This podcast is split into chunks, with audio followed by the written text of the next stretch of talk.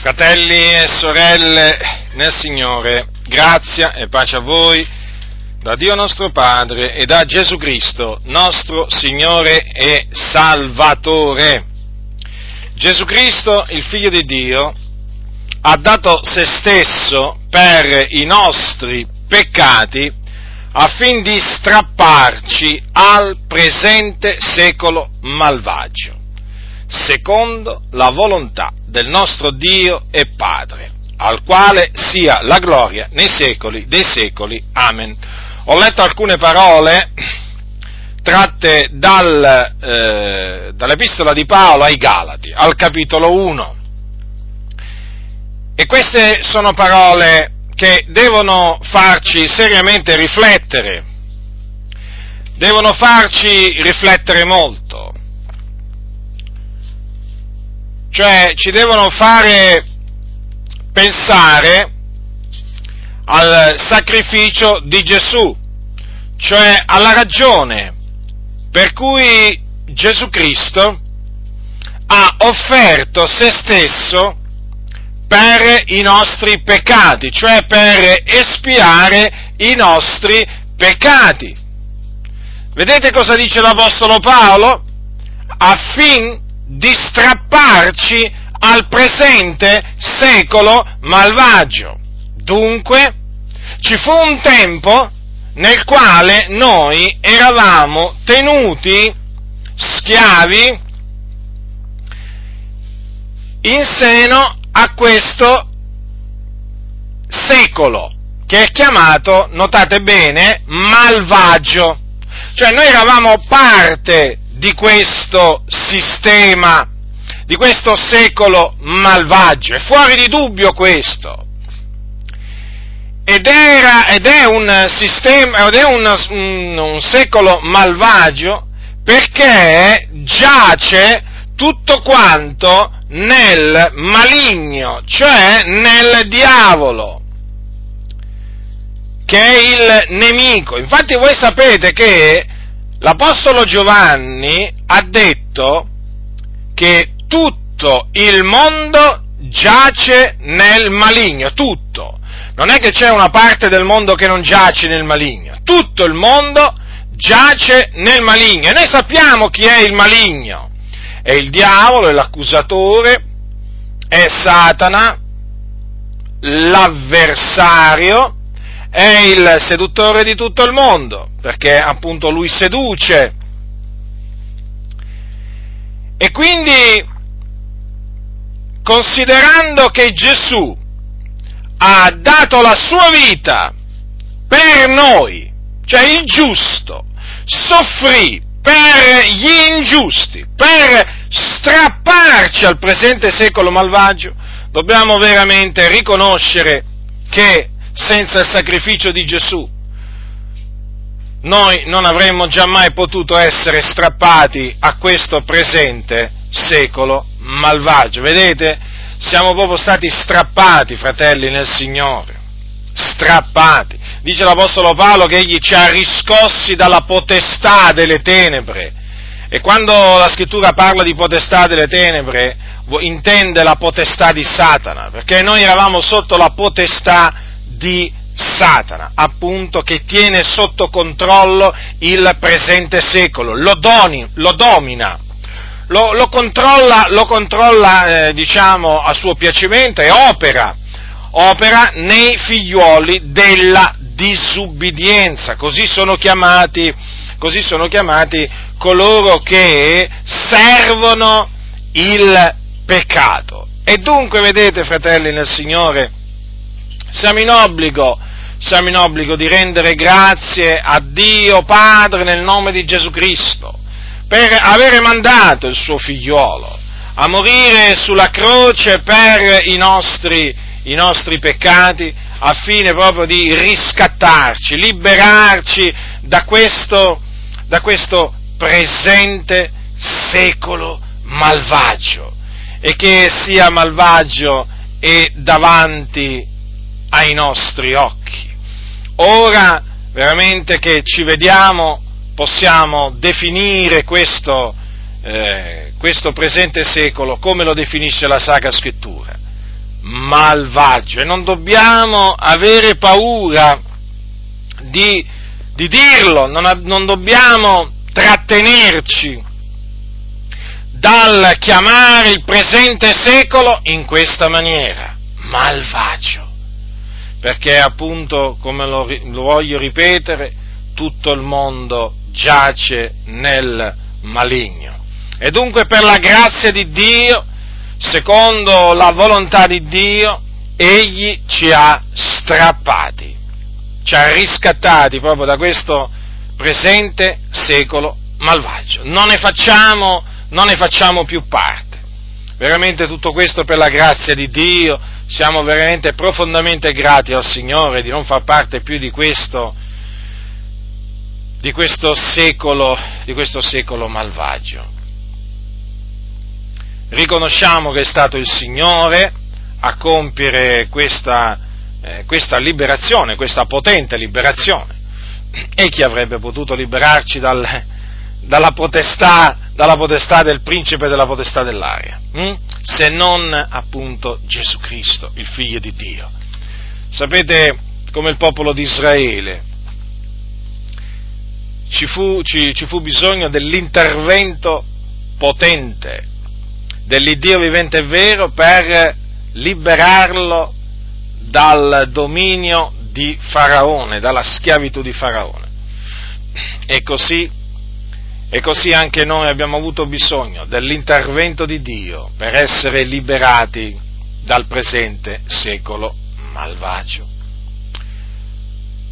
Ora però, che non ne facciamo più parte di questo, del presente secolo malvagio, dobbiamo stare molto attenti.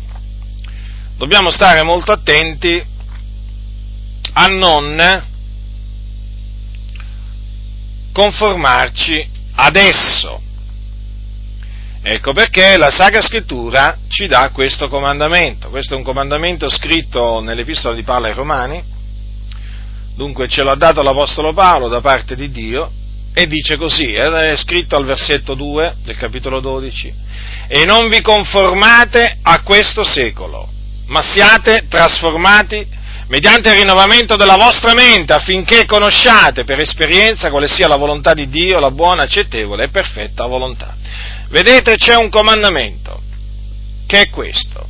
Noi non ci dobbiamo conformare a questo secolo. Cosa significa conformarsi? Significa uniformarsi, adeguarsi, adattarsi. Cioè praticamente noi non dobbiamo essere conformisti, ma dobbiamo essere anticonformisti. Noi quindi ci dobbiamo rifiutare categoricamente di uniformarci a questo secolo. Noi dobbiamo avere davanti a noi queste parole del continuo, perché siamo stati strappati, fratelli, dal presente secolo malvagio e quindi sarebbe una contraddizione palese se noi ci conformassimo adesso al presente secolo malvagio dal quale siamo stati a suo tempo strappati. Allora, vi ho detto poco fa che la malvagità di questo secolo è ben visibile, la vediamo e la sentiamo pure.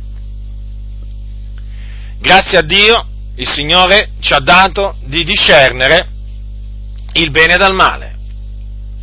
Sappiamo riconoscere il bene, ma sappiamo anche riconoscere il male. Dunque, dato che la scrittura ci comanda di attenerci al bene e di aborrire il male, allora dobbiamo considerare attentamente il presente secolo malvagio perché appunto è malvagio e quindi c'è il male. E noi dobbiamo aborrirlo il male.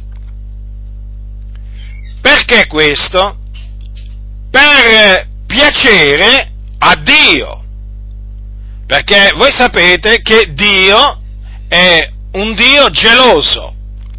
Lo spirito che ha fatto, che ha fatto dimorare in noi ci brama fino alla gelosia. Dunque Dio ci vuole a noi, ci vuole tutti per Lui. Noi dobbiamo essere consacrati, anima, corpo e spirito, per Lui. Dobbiamo essere un popolo santo, quindi un popolo appartato. Questo non significa un popolo che vive fuori dal mondo, no, no, il Signore non ci chiama ad andare a rifugiarci su qualche alta montagna o in qualche caverna nella maniera più assoluta. Il Signore ci chiama a vivere in questo mondo, ma a non conformarci al mondo. Ed è proprio quello di cui voglio parlarvi, perché perché lo devo fare, ovviamente. E lo devo fare anche perché ho notato in tutti questi anni un silenzio assordante a tale proposito in mezzo alle chiese. E questo è molto triste, perché coloro che sono preposti a pascere, a guidare il, le chiese, proprio ignorano completamente questo comandamento. Ma perché questo? Perché queste chiese si sono adeguate, si sono adeguate al mondo e dunque non possono predicare ciò, non lo possono predicare. Non possono predicare non vi conformate a questo secolo quando loro appunto hanno deciso di conformarsi a questo secolo.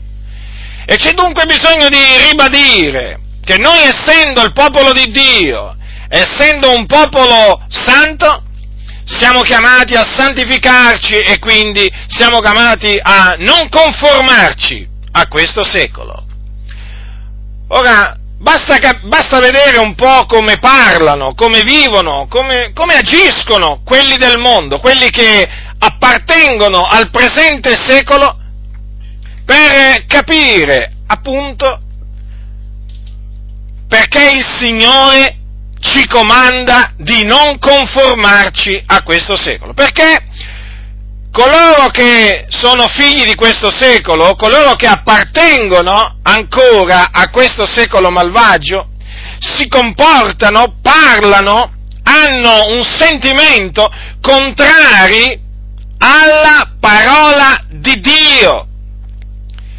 Praticamente camminano secondo i desideri della carne, quindi non possono piacere Dio, perché hanno l'animo alle cose della carne. Voi sapete che la carne eh, ha un sentimento contrario a quello che eh, diciamo, è il sentimento dello spirito. La scrittura su questo è, diciamo, è, molto, è molto chiara. E quindi, sapete, la scrittura dice che la carne all'animo, ciò a cui la carne all'animo è morte. Quindi è ovvio che le persone che fanno parte di questo secolo malvagio hanno l'animo alle cose della carne. E quindi sono morti nei loro, nei loro peccati e, ed essendo questa la loro, la loro situazione, sono nemici, nemici di Dio, perché coloro che camminano secondo i desideri della carne non sono amici di Dio, ma nemici di Dio, perché sono nemici della sua parola. Allora, chi deve dire oggi alla Chiesa non conformarti a questo presente secolo malvagio, devono essere i pastori, in primo luogo. Lo fanno? No, nella maggior parte dei casi non lo fanno. Ve lo stavo dicendo, eh, diciamo prima. E questa è una ragione in più da parte mia per insistere su questo argomento che è fondamentale per il bene della Chiesa. Perché gli apostoli diedero dei comandamenti alla Chiesa, ma per il bene della Chiesa, non per il male, per l'edificazione della Chiesa, non per la sua distruzione. Oggi invece bisogna dire che molte delle cose che ha scritto Paolo vengono considerate, anche se questo non viene detto esplicitamente, ma vengono considerate un male per la Chiesa, considerate un po' voi. È la triste realtà, fratelli nel Signore, non ve lo vengono a dire esplicitamente, ma ve lo fanno capire.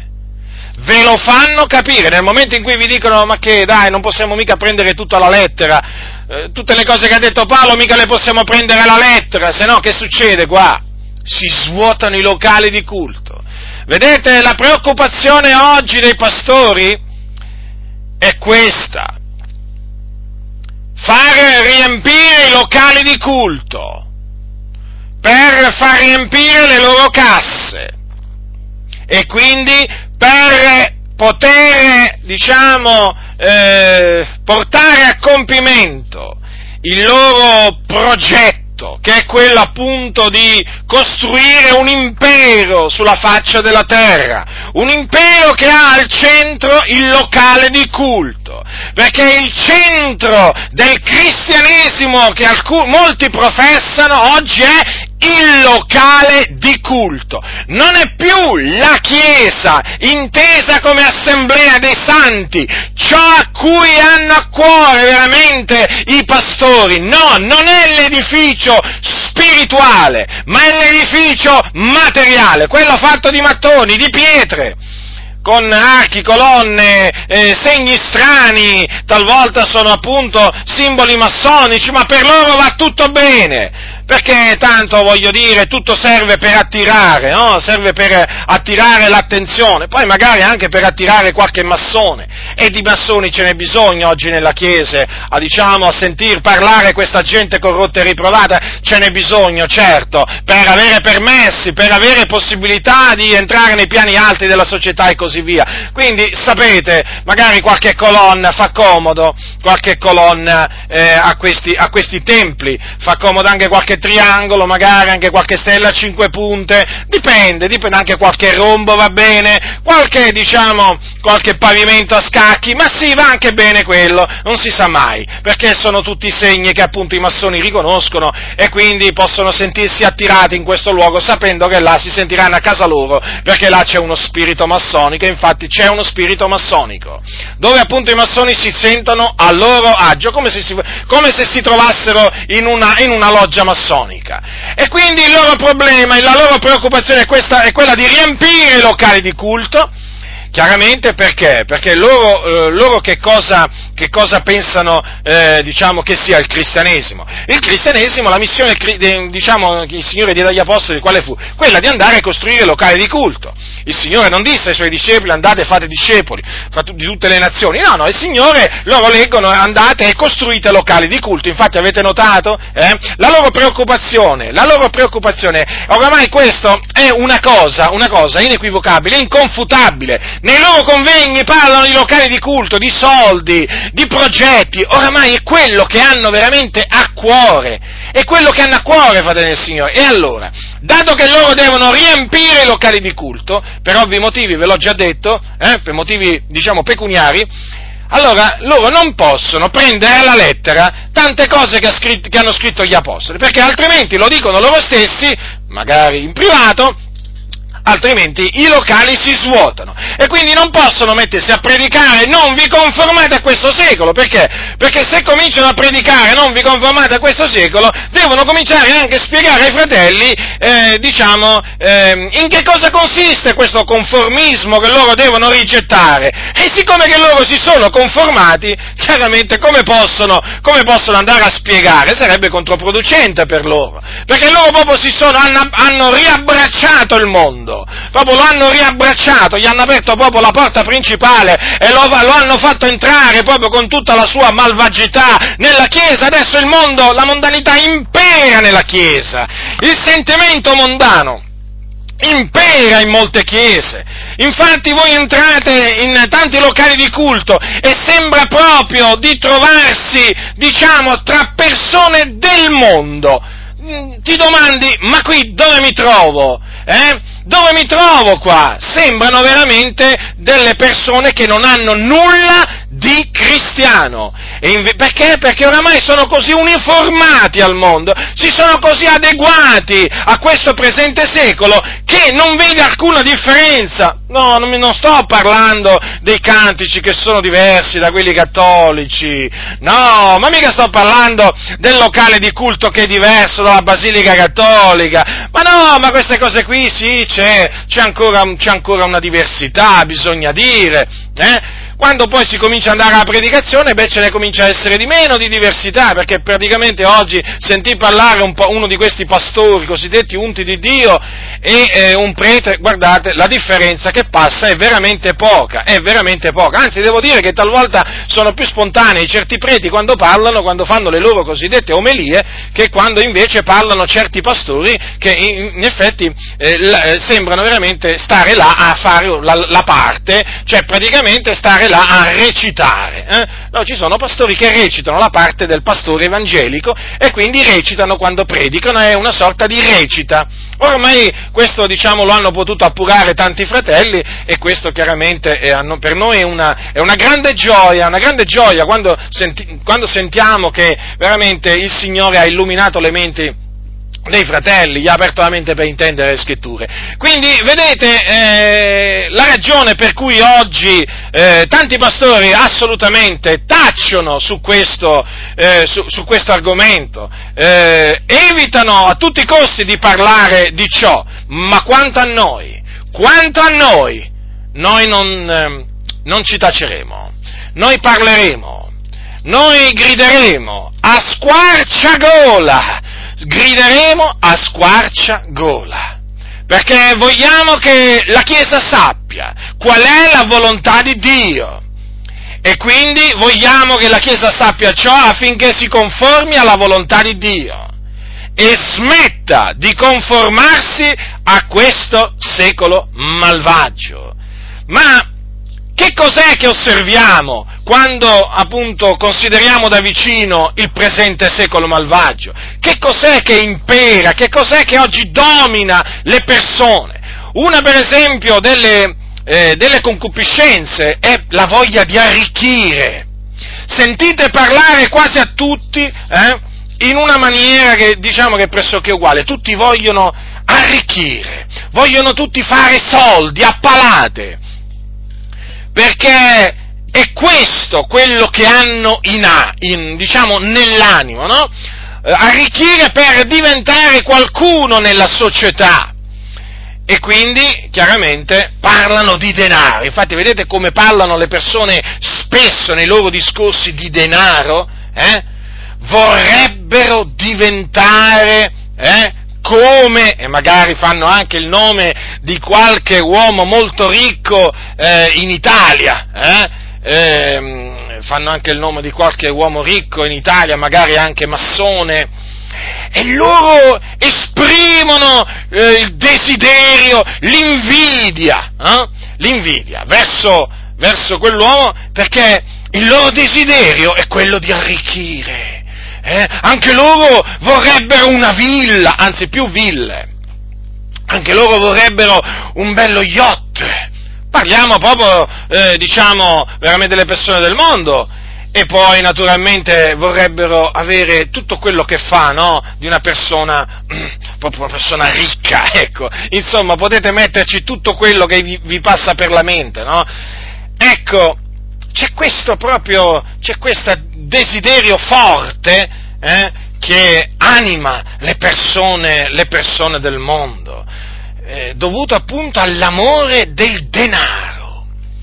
Cosa dice la Sacra Scrittura? Non siate amanti del denaro, vedete? Noi quindi siamo chiamati eh, a non conformarci al presente secolo, non siate amanti del denaro. Perché non dobbiamo essere amanti del denaro? Perché l'amore del denaro, dovete sapere, è radice di ogni sorta di mali. E, dice l'Apostolo Paolo, alcuni che vi si sono dati si sono sviati dalla fede. Sì, si sono sviati dalla fede, si sono trafitti di molti dolori o guai. Già, perché l'empio è pieno di guai, l'empio è colui che appunto trasgredisce la parola del Signore. Dunque, vedete, perché non dobbiamo amare il denaro come appunto lo amano quelli del mondo? Per non sviarci dalla fede. Infatti, vedete, sempre Paolo dice che quelli che vogliono arricchire cadono in tentazione, in laccio e in molte insensate e funeste concupiscenze che affondano gli uomini nella distruzione e nella perdizione. Eh sì, proprio così, fratelli nel Signore, questo è quello che dice la Sacra Scrittura. Ma che giova poi arricchirsi? A che giova poi arricchirsi quando un giorno poi anche l'uomo più ricco sulla faccia della terra dovrà lasciare tutto quello che aveva accumulato, lo dovrà lasciare appunto sulla terra, perché non abbiamo portato nulla nel mondo e non ne possiamo neanche portare via nulla. Come siamo usciti dal seno di nostra madre? Eh?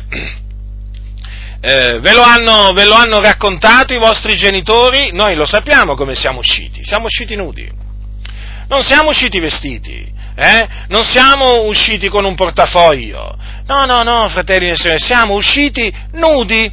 Ecco, e sapete, quindi non abbiamo portato niente in questo, in questo mondo, ma proprio niente. E quindi quando noi ce ne andremo da questo mondo neanche ne porteremo via nulla, ma proprio nulla. Prendete l'uomo più ricco sulla faccia della terra, che io non so chi è, comunque sia, fanno, stilano delle liste ogni anno, comunque sia. Prendete ecco l'uomo più ricco di questo mondo, sapete, dovrà lasciare tutto dovrà lasciare le scarpe, tutto quanto, tutto quello che c'ha addosso. Pensate un po' voi, le case, le ville, eh, le ricchezze veramente enormi che ha accumulato, dovrà lasciare assolutamente tutto ha vissuto una vita, diciamo, eh, diciamo, correndo dietro alle ricchezze, affaccendandosi giorno e notte per accumulare sempre più ricchezze, però poi alla fine dovrà lasciare tutto sulla faccia della terra. E peraltro che sarà dell'anima sua? Andrà in perdizione.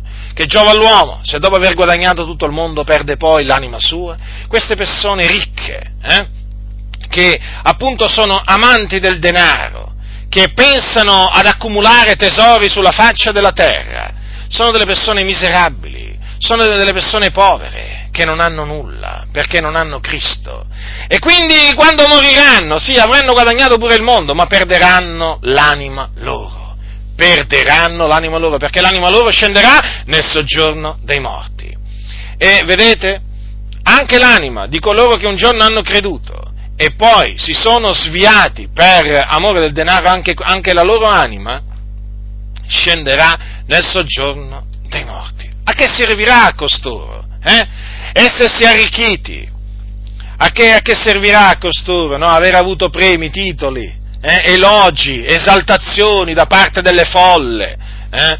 A, che, a, che, a che cosa sarà servita a queste persone essere state invidiate per le loro ricchezze, per le loro ville, eh, per i loro conti in banca proprio esorbitanti. A che cosa, cosa sarà servito? Non sarà servito a niente, perché si ritroveranno assieme a quel ricco eh, nell'Ades, in mezzo alle fiamme, alle fiamme reali del fuoco che appunto brucia nel, nell'Ades. Anche loro saranno poi tormentati in mezzo alle fiamme. Vedete dunque, fratelli, quanto è, diciamo, pericoloso mettersi ad amare il denaro. Ma poi, perché mettersi ad amare il denaro? Quando abbiamo un Dio così grande, un Dio fedele, un Dio che ha promesso di supplire ad ogni nostro bisogno, secondo le sue ricchezze. E poi, voglio dire, un Dio che ha promesso di non lasciarci, di non abbandonarci. Sapete, il Dio ha promesso di essere sempre con noi. Dio è con noi e sarà sempre con noi. Quindi, se noi abbiamo questa promessa da parte del Signore, io non ti lascerò, non ti abbandonerò, ma perché? Dobbiamo smettere di essere contenti delle cose, delle cose che abbiamo perché questo è quello che il Signore esige da noi, che noi siamo contenti delle cose che abbiamo. Diceva Paolo, ho imparato ad essere contento nello stato in cui mi trovo. E questo è fondamentale, fratelli, sia che ci troviamo nell'abbondanza, sia che ci troviamo nella penuria, dobbiamo essere contenti nello stato in cui ci troviamo, perché il Signore è con noi. Il Signore, fratelli, non ci farà mai mancare nulla di quello di cui noi abbiamo bisogno. La scrittura dice che il Signore è il mio pastore e nulla mi mancherà. Cosa dice infatti, eh, cosa dice infatti la Sacra Scrittura? Avendo di che coprirci e di che, eh, di che nutrirci, saremo di questo contenti. Il Signore, fratelli, è fedele. E quindi, perché smettere di essere contenti delle cose che abbiamo? Mm? Per andare dietro a che cosa? Eh? Alla vanità, come il mondo che corre dietro la vanità e quindi corre dietro al vento? Così non sia. Dobbiamo rimanere ancorati alla parola del Signore. Dobbiamo rimanere attaccati all'Eterno, perché il Signore, fratelli, ha fatto delle promesse che sono fedeli, che sono veraci. Egli non verrà meno alla sua parola, quello che ha detto lo farà. Quindi siamo contenti delle cose che abbiamo e teniamo lontano dalle porte, diciamo, delle nostre, eh, diciamo, delle nostre vite eh, l'amore per il denaro, che non entri assolutamente dentro di noi, in mezzo alle nostre famiglie, nelle comunità. L'amore del denaro deve rimanere fuori da noi non vogliamo assolutamente che l'amore del denaro entri in noi, perché quando entra l'amore, l'amore per il denaro, fratelli, entrano i guai, entra lo sviamento, entra e viene la perdizione. È così, fratelli. E quindi, vedete, mentre il mondo, mentre il mondo ti suggerisce, è ovvio, è il diavolo che te lo suggerisce, no? datti da fare per arricchirti, eh? per accumulare ricchezze. Vedete la scrittura cosa dice? Cosa dice la Sacra Scrittura? Siate contenti delle cose che avete. Dobbiamo invece ascoltare quello che dice il Dio. E sapete, Dio vuole che noi siamo, siamo ricchi. Sì, sì. Attenzione però, non ricchi materialmente come dicono quelli, quelli del messaggio della prosperità che appunto sono quelli di cui si sta usando il diavolo per fare sviare tanti anni in mezzo alla Chiesa, ma Dio ci vuole ricchi in buone opere, già, ricchi in buone opere. Ecco, qual è la ricchezza che noi, diciamo, dobbiamo desiderare? Ecco, dobbiamo desiderare di essere ricchi in buone opere, fratelli nel Signore, e quindi dobbiamo studiarci, di farci dei tesori in cielo, dove i ladri non sconficcano e non rubano, perché non ci sono ladri in cielo. Alcuni, alcuni in, in verità hanno deciso pure di farci entrare i ladri in cielo, naturalmente in teoria, perché nei fatti non ci entrano, nella pratica non ci entrano i, i, ladri in cielo, però sapete ci sono quelli che addirittura dicono che in cielo ci vanno pure i ladri, perché arrivano a dire che persino Giuda Iscariota si è salvato. Sapete che Giuda Iscariota era un ladro? Non solo un ladro, ma anche omicida, perché ormai in cielo fanno andare i ladri, gli omicidi, ma pure gli adulteri, c'è un posto anche per gli adulteri, anche per i fornicatori, ma anche gli omosessuali, perché alla fine poi che colpa ne hanno? Sì, sì, ormai nelle chiese c'è questa mentalità che praticamente in cielo ci entrano, persino i ladri. No, i ladri non, non sconfiggono e non rubano in cielo, non ci sono i ladri in cielo. I ladri, i ladri sono all'inferno. Giuda Iscariota è all'inferno in questo momento, mentre io vi sto parlando. Eh? Perché oltre ad essere ladro, eh, diciamo, si rese colpevole diciamo, di suicidio, perché chiaramente uccide, suicidandosi uccise se stesso. Si rese colpevole praticamente di un omicidio. Dunque, vedete fratelli nel Signore, quello che, eh, ciò a cui il mondo ha l'animo proprio è in opposizione eh, alla volontà di Dio verso di noi. La volontà di Dio quindi verso di noi qual è? Quello che noi siamo contenti delle cose che abbiamo. Ecco, questa è la volontà di Dio e che, sia, e, che, e che siamo ricchi in buone opere, perché le buone opere vanno predicate. Noi siamo stati creati in Cristo Gesù per le buone opere che Dio ha innanzi preparato affinché le pratichiamo affinché le pratichiamo. Sì, le opere buone, dobbiamo essere un popolo ricco in buone opere, zelante nelle opere buone, perché a questo fine che siamo stati riscattati dal presente secolo malvagio affinché veramente fossimo un popolo zelante nelle opere, nelle opere buone. E quando si è zelante nelle opere buone, si è ricchi in buone opere. E quindi ricchi agli occhi di Dio possiamo non essere ricchi agli occhi del mondo, ma che ci interessa? Eh, ma che ci interessa a noi? Noi dobbiamo ambire a diventare ricchi agli occhi di Dio. Sapete, la scrittura dice che eh, eh, il Signore, sapete, ha raccontato un giorno una parabola, eh? la parabola eh, di un uomo stolto. E quando poi il Signore ha dato, ha dato l'insegna, diciamo, um, quando è arrivata alla fine della, della, parabola, e praticamente, sapete, la parabola dell'uomo, eh, dell'uomo eh, dell'uomo ricco che, la cui campagna fruttò copiosamente, allora lui disse che farò poiché non, non, ho dove riporre i miei raccolti, allora disse questo farò, demolirò i miei granai, ne fabbricherò dei più vasti e vi raccoglierò tutto il mio grano e i miei beni e dirò all'anima mia, anima tu hai molti beni riposti per molti anni, riposati, mangia, bevi, godi. Eh? Ecco, questi praticamente sono un po' i comandamenti che dà il mondo. Riposati, mangia, bevi e goditi. Goditi la vita, ne hai una sola, ti dicono. Sfruttala al massimo. Allora, ma Dio gli disse, stolto, questa notte stessa l'anima tua ti sarà ridomandata e quel che hai preparato di chi sarà? Ecco, poi concluse il Signore con queste parole. Così è di chi tesoreggia per sé e non è ricco in vista di Dio. Vedete? Aveva teso- tes- tes- eh, diciamo, accumulato tesori, ma non era ricco in vista di Dio, era un miserabile, un miserabile, però certo, agli occhi degli uomini provate a immaginare quest'uomo che cos'era? Un miserabile? No, era un uomo ricco, rispettabile e così via. Ecco perché il Signore appunto ci ha eh, detto badate, guardatevi da ogni avarizia, perché non è dall'abbondanza dei beni che uno possiede che egli ha la sua vita. Oggi sapete, la, la, diciamo, la felicità si misura con l'abbondanza dei beni. Mm? E infatti voi sapete che quando una persona è ricca, generalmente la gente dice, ah, quello lì sì che è felice. Eh? Perché? Perché sa che eh, diciamo, è, pieno, è, pieno, di soldi e così via, eh, ha tante ricchezze, ma non è così, il Signore l'ha detto chiaramente. Quindi vedete quanto, quanto è importante non conformarsi al presente secolo perché il presente secolo praticamente eh, ti porta a ribellarti a quella che è la volontà di Dio e quindi ti porta a diventare nemico di Dio. È di fondamentale importanza, sapete, fratelli, questo, eh, il comandamento di non conformarsi a questo secolo. Un'altra, un'altra caratteristica che hanno, diciamo, i figlioli di questo secolo, quelli del mondo, è quello che pensano del continuo a divertirsi, no? C'è addirittura una parte della società che è chiamata il mondo dell'intrattenimento. E voi sapete che il mondo dell'intrattenimento, diciamo, include eh, il teatro, la musica, il cinema, eh, lo sport e così via. Sapete, noi viviamo in questo mondo. Noi queste cose le, le vediamo, le sappiamo, eh? non è che viviamo in un altro mondo.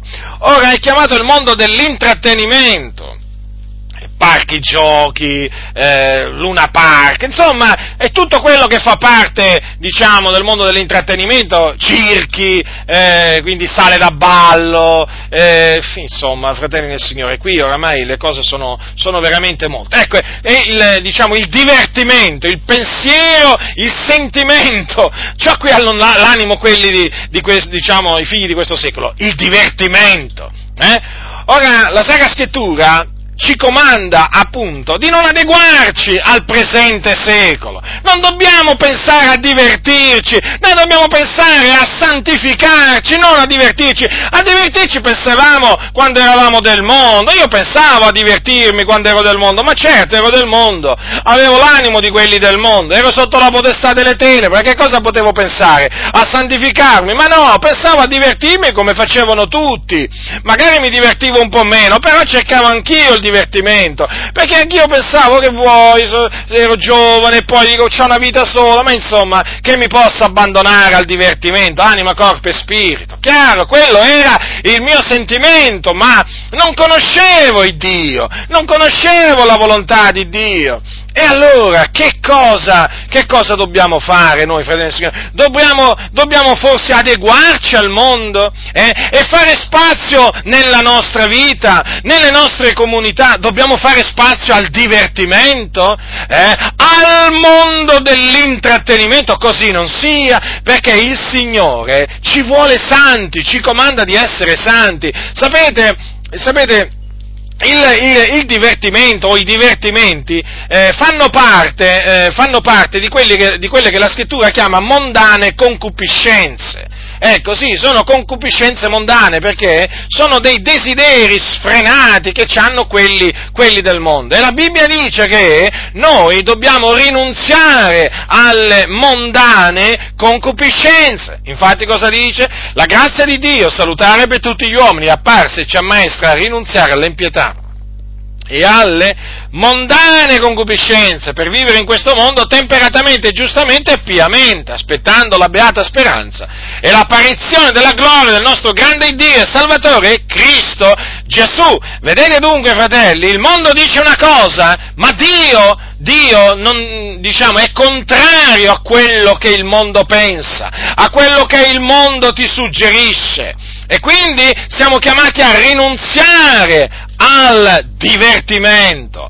Quello purtroppo che non hanno capito e non vogliono capire molti, perché ci sono molti pastori che anche in questo caso hanno fatto entrare il divertimento nelle comunità e quindi nelle famiglie.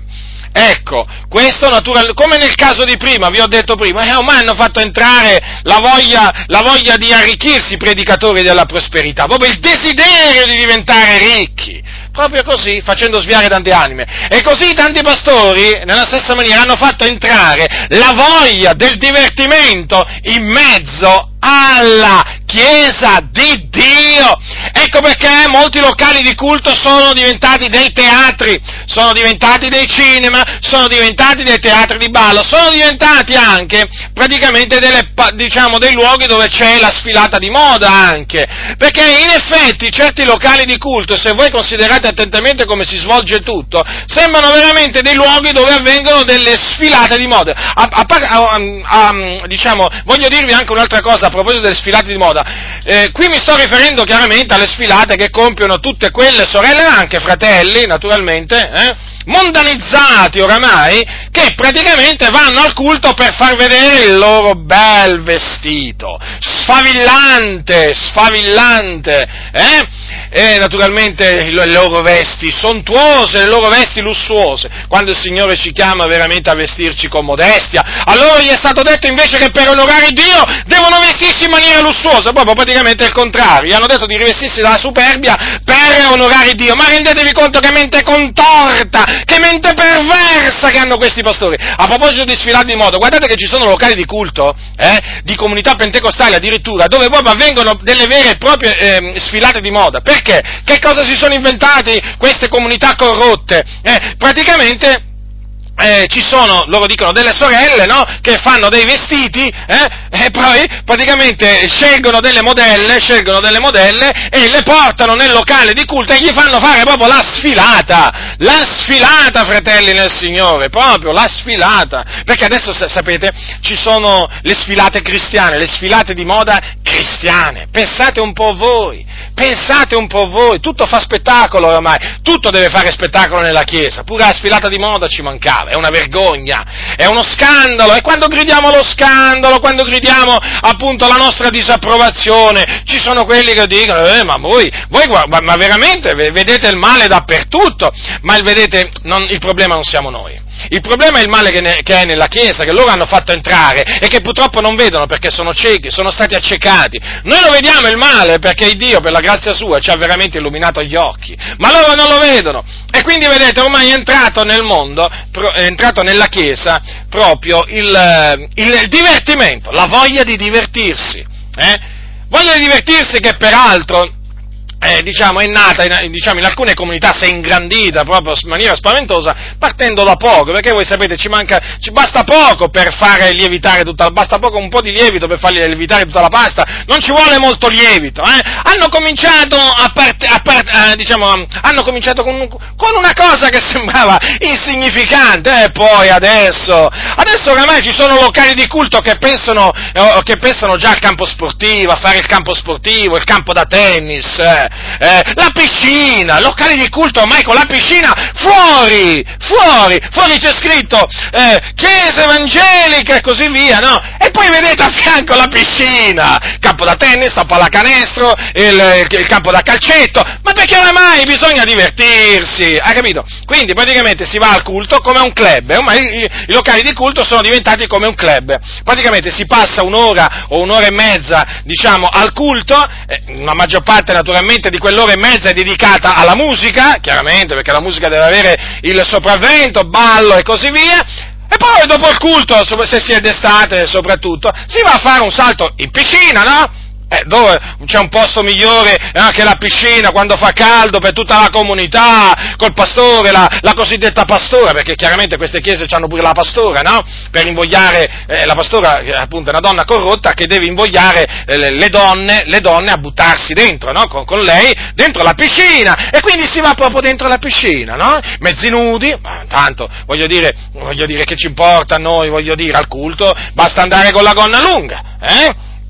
Però, però, poi, diciamo, finito il culto, ci si deve dimenticare che appunto sia il tempio, che il nostro corpo è il Tempio di Dio, che eh, questo Tempio è santo, ci si deve dimenticare di tutto ciò, perché fuori dal locale di culto vige un'altra legge, che non è la legge del Signore, eh, è la legge del mondo. Divertiti, e eh dai, divertiti che c'hai una vita sola. E quindi in piscina, a buttarsi dentro, diciamo, a ridere, scherzare e così via. E poi, naturalmente, senza parlare dei vari divertimenti, Uniti, ve ne ho citati alcuni. Ormai voglio dire, è tutto normale, rientra nella norma, certo, rientra nella norma delle chiese, delle chiese, delle chiese corrotte. E delle chiese corrotte. E tutto questo, naturalmente, i pastori sono ben lieti, beh, i pastori corrotti sono ben lieti di avere dato spazio al divertimento nelle chiese, perché così attirano le persone del mondo per evangelizzarle. Pensate un po' voi, avevano pensato di attirarle per evangelizzarle, le hanno attirate e invece sono stati mondanizzati.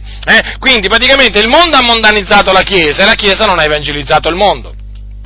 Ma voglio dire, ma da quando in qua eh, per evangelizzare le persone e per evangelizzare i peccatori bisogna farsi peccatori. Ma da quando in qua per evangelizzare i ribelli bisogna farsi ribelli? Evidentemente questi leggono nella Bibbia che con i ribelli bisogna farsi ribelli, con gli empi bisogna farsi gli empi, con, eh, con i dissoluti bisogna farsi dissoluti. E già. E vedete, fratelli del Signore, oramai oramai è, è, è, è diciamo, consuetudine trovare comunità che sono date al divertimento. Eh? Ma poi che dire il teatro? Ma il teatro ormai fanno pure i, i corsi di recita nel, nei locali di culto. Poi, chiaramente una forma di ipocrisia enorme. Eh? Una, volta ricordo, una volta mi hanno detto che i fratelli quando vedevano queste rappresentazioni della Via Crucis, eh, eh, diciamo, nei paesini, scappavano, scappavano, dicevano, ah, questo è il diavolo. Eh? Sapete le rappresentazioni della Via Crucis della Chiesa Cattolica? Adesso la Via Crucis la fanno dentro i locali di culto.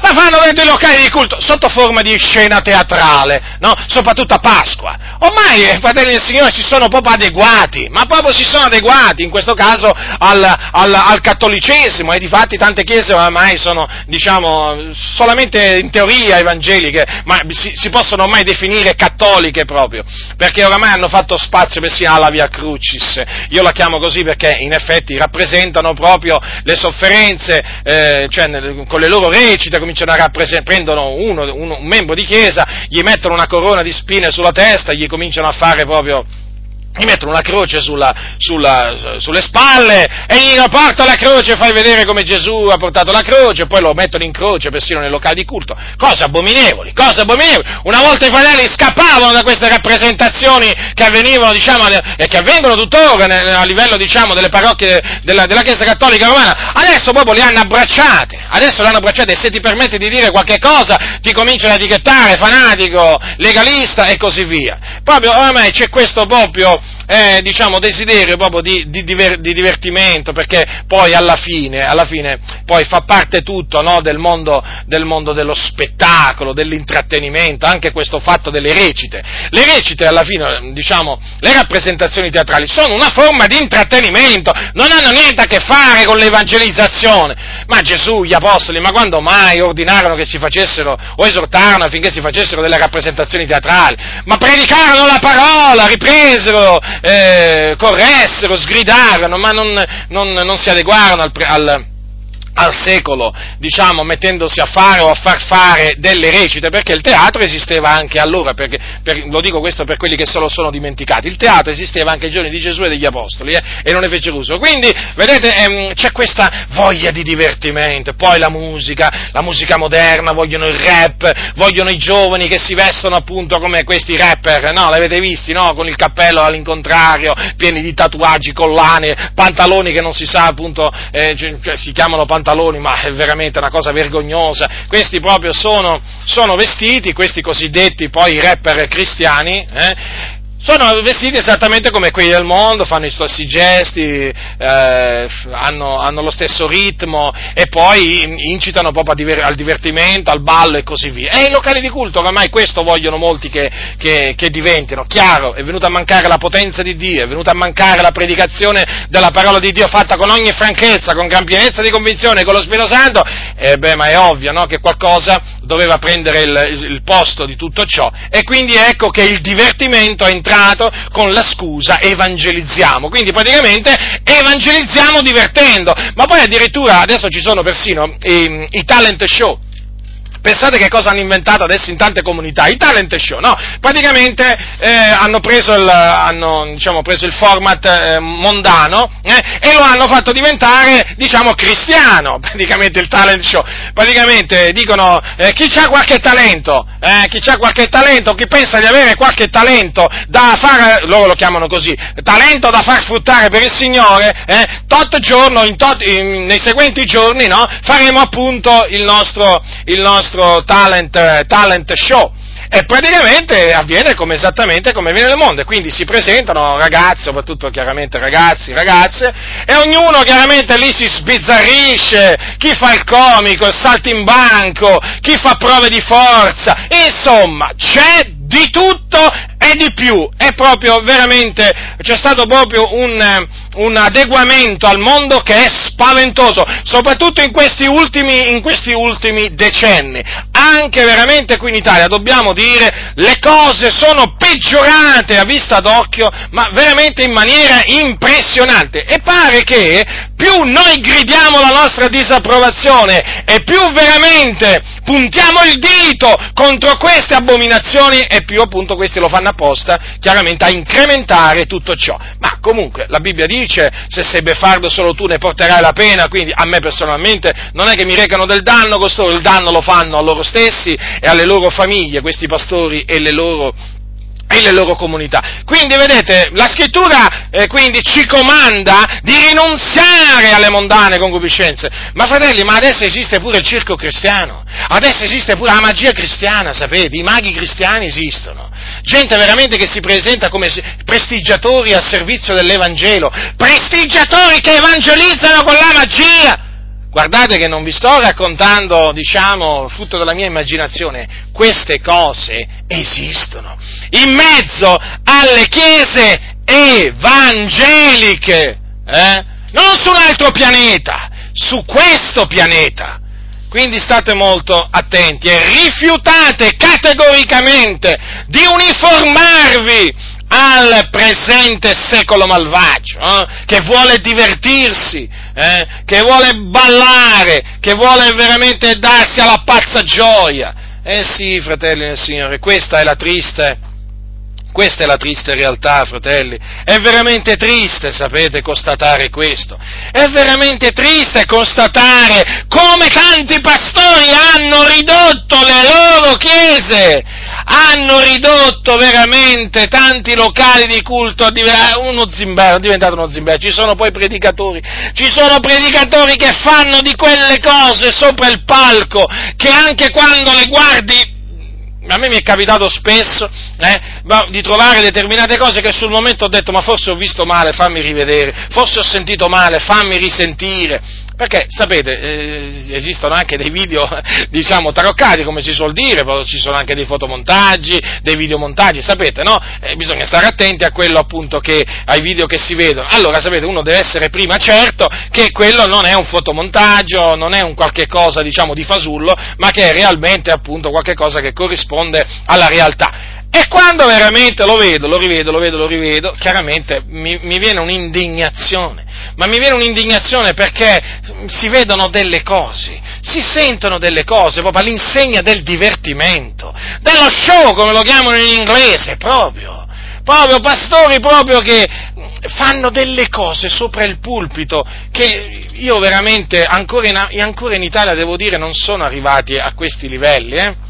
Devo dire non so quanto tempo passerà eh, prima di vedere quelle stesse cose anche qui in Italia, però già chiaramente ci sono anche qui in Italia ci sono chiaramente dei segnali molto indicativi che quella è la strada, è una strada segnata, quindi guardate se non è oggi sarà domani, se non è, se non è domani è dopodomani, perché oramai fratelli le cose devono andare in questa maniera, comunque sia, è chiaro, noi continueremo a gridare, ad avvertire. E vi stavo dicendo, ma ci sono certi predicatori che per far divertire oramai l'uditorio, ma si inventano delle cose, delle cose che io dico, ma come gli ha fatto passare per la testa di, di, di fare questa cosa qui?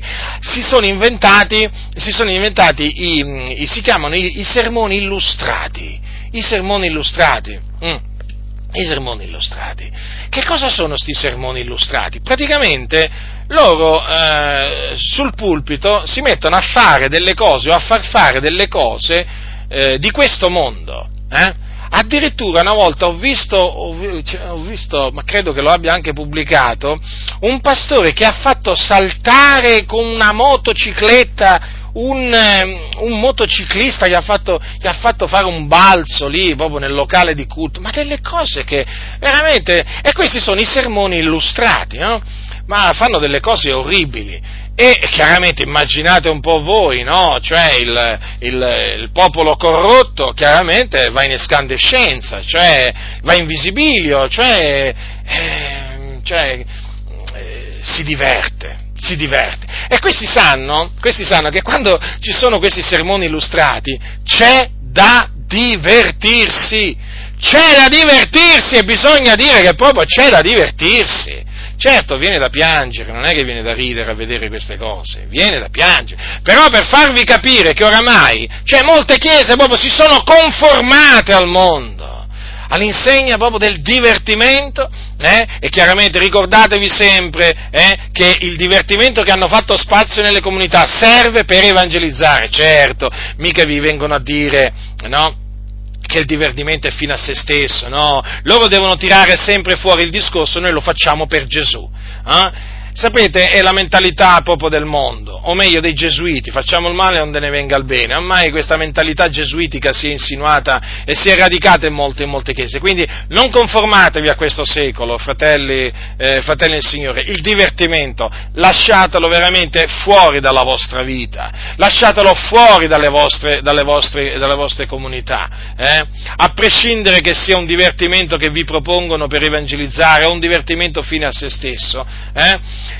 Rigettato, è tempo perso, è tempo perso, fratelli nel Signore, è veramente, si tratta di una corsa dietro il vento. E poi peraltro il, il divertimento, essendo qualche cosa, i divertimenti, essendo delle cose a cui bisogna rinunziare, è chiaro che se uno decide di non rinunciarci, poi ne porterà la conseguenza. E come se ne porterà la conseguenza? Perché poi il divertimento soffoca, soffoca lo spirito, soffoca la parola di Dio, che poi è impossibilitata a portare frutto. Già, a portare, cioè i piaceri della vita, è chiaro, i piaceri della vita che fanno? Eh, entrano e soffocano, il se, il, soffocano la parola del Signore, quindi riesce infruttuosa. Vedete, fratelli nel Signore, il pericolo che si nasconde dietro. Ricordatevi, il Dio non ci ha comandato, diciamo, eh, niente se, eh, senza una, una ragione ben precisa. Il Signore sa perfettamente quello che fa per il nostro bene e quello che fa per il nostro male. E quando ci comanda di non fare una cosa, ricordatevi, ci comanda sempre di non fare quella cosa per il nostro bene, mai per il nostro male. Certo, la gente del mondo dice, ma che siete pazzi voi? Avete rinunziato a divertirvi? Ma veramente vi dovete fare monaci allora, allora vi dovete fare delle suore? No, ma noi siamo felici nel Signore, ma siamo estremamente felici, gioiamo una, una di una gioia ineffabile e gloriosa, fratelli, ma perché il Signore? Perché abbiamo il Signore, Cristo ogni cosa, la nostra pace, eh? abbiamo veramente la gioia del Signore nel nostro cuore, non abbiamo, diciamo, non ci manca proprio niente, fratelli del Signore. In Cristo abbiamo, abbiamo, pienamente ogni cosa, che andiamo dietro alla vanità di questo mondo. Andremo dietro alla vanità di questo mondo, fratelli, così non sia. E invece molti dicono così sia. Certo, perché loro sono per il conformarsi al mondo. Fratelli, da queste chiese bisogna uscirsene ormai. Bisogna uscirsene, perché queste chiese procacciano il male del popolo di Dio. Queste chiese che vogliono che voi diventiate ricchi. Queste chiese i cui pastori vogliono che voi vi divertiate e che non rinunciate a niente della vita. Sappiate che queste chiese sono i peggiori nemici dell'Evangelo. Eh? Ormai sono diventati dei nemici della croce di Cristo. Quando io veramente guardo la croce di Cristo, eh, che cosa mi viene in mente? La rinunzia. La rinunzia a se stessi e quindi la rinunzia alle mondane concupiscenze. E invece questi che fanno, appunto, incitando il popolo a darsi al divertimento, ai piaceri della vita, alle mondane concupiscenze, questi si schierano contro la croce di Cristo Gesù. Questi non si gloriano della croce di Cristo Gesù. Questi si vergognano nella pratica della croce di Cristo Gesù, delle sue parole che incitano alla rinunzia alla rinunzia, alla mondanità, alle mondane concupiscenze, invece questi proprio hanno un altro sentimento questi pastori, fratelli, sorelle nel Signore, che frequentate ancora queste chiese, siete in grave pericolo. Ma ditemi una cosa, se voi vedete, alcuni dicono, eh, ma tu stai sempre a gridare, siete in pericolo, siete in pericolo, eh, mettetevi in salvo, uscite da queste chiese, ma ditemi una cosa, voi che mi dite queste cose qua, ma se voi vedeste qualcuno sopra una barca che sta affondando, che cosa gli andate a dire? Che cosa gli gli andate a dire? Spiegatemelo! Io vorrei proprio sapere da voi che cosa andate a dire a uno eh, che sta proprio affondando. Non gli dite mettiti in salvo, eh? non gli suggerite una via di salvezza, insomma, non fate qualche cosa per metterlo in salvo? Certo, credo di sì. E allora io perché dovrei starmene in silenzio nel vedervi affondare? Eh? Nel vedervi affondare con tutta la vostra denominazione? Io co- com'è che posso stare in silenzio nel vedere che i vostri pastori, invece di turare i buchi alla barca che sta affondando affinché non entri più acqua, ne stanno facendo degli altri di buchi affinché veramente la barca affondi il prima possibile. Spiegatemi, ma se io non avessi l'amore di Cristo, ma io veramente vi direi, ma rimanete così, ma continuate a fare così, tanto non vi succederà niente, ma io vi direi così, se non avessi l'amore di Cristo, se io cercassi il vostro male, eh, se io veramente sì cercassi il vostro male, io vi parlerei così,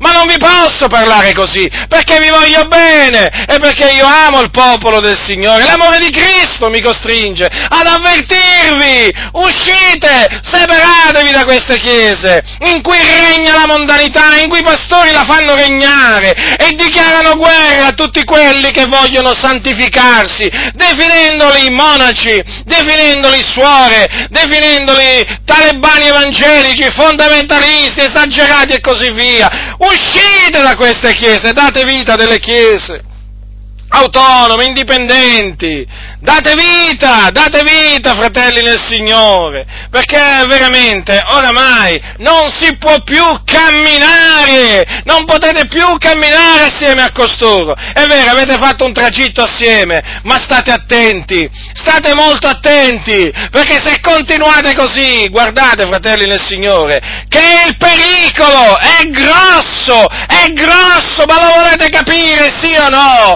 Ma qui una questione di vita o di morte, di salvezza o di perdizione. State affondando, state affondando. E invece vi vogliono far credere che state a galla. No, no, state affondando. Ogni giorno che passa state sprofondando sempre di più, con l'aiuto naturalmente della massoneria. Sì, sì, certo, la massoneria che vi ha aiutato, eh, che vi ha aiutato a voi chiese evangeliche, eh, a ottenere questo, questo e quest'altro. Sì, vi ha aiutato ad ottenere questo, intanto adesso però vi sta aiutando proprio a sprofondare e siete, stati, e siete già sprofondati un bel po', eh? Siete già sprofondati un bel po', l'acqua vi sta arrivando alla gola, state attenti che fra poco non c'è più speranza per voi. Per quello che vi dico mettetevi in, sal- in salvo, fratelli, mettetevi in salvo perché siete nelle mani oramai di persone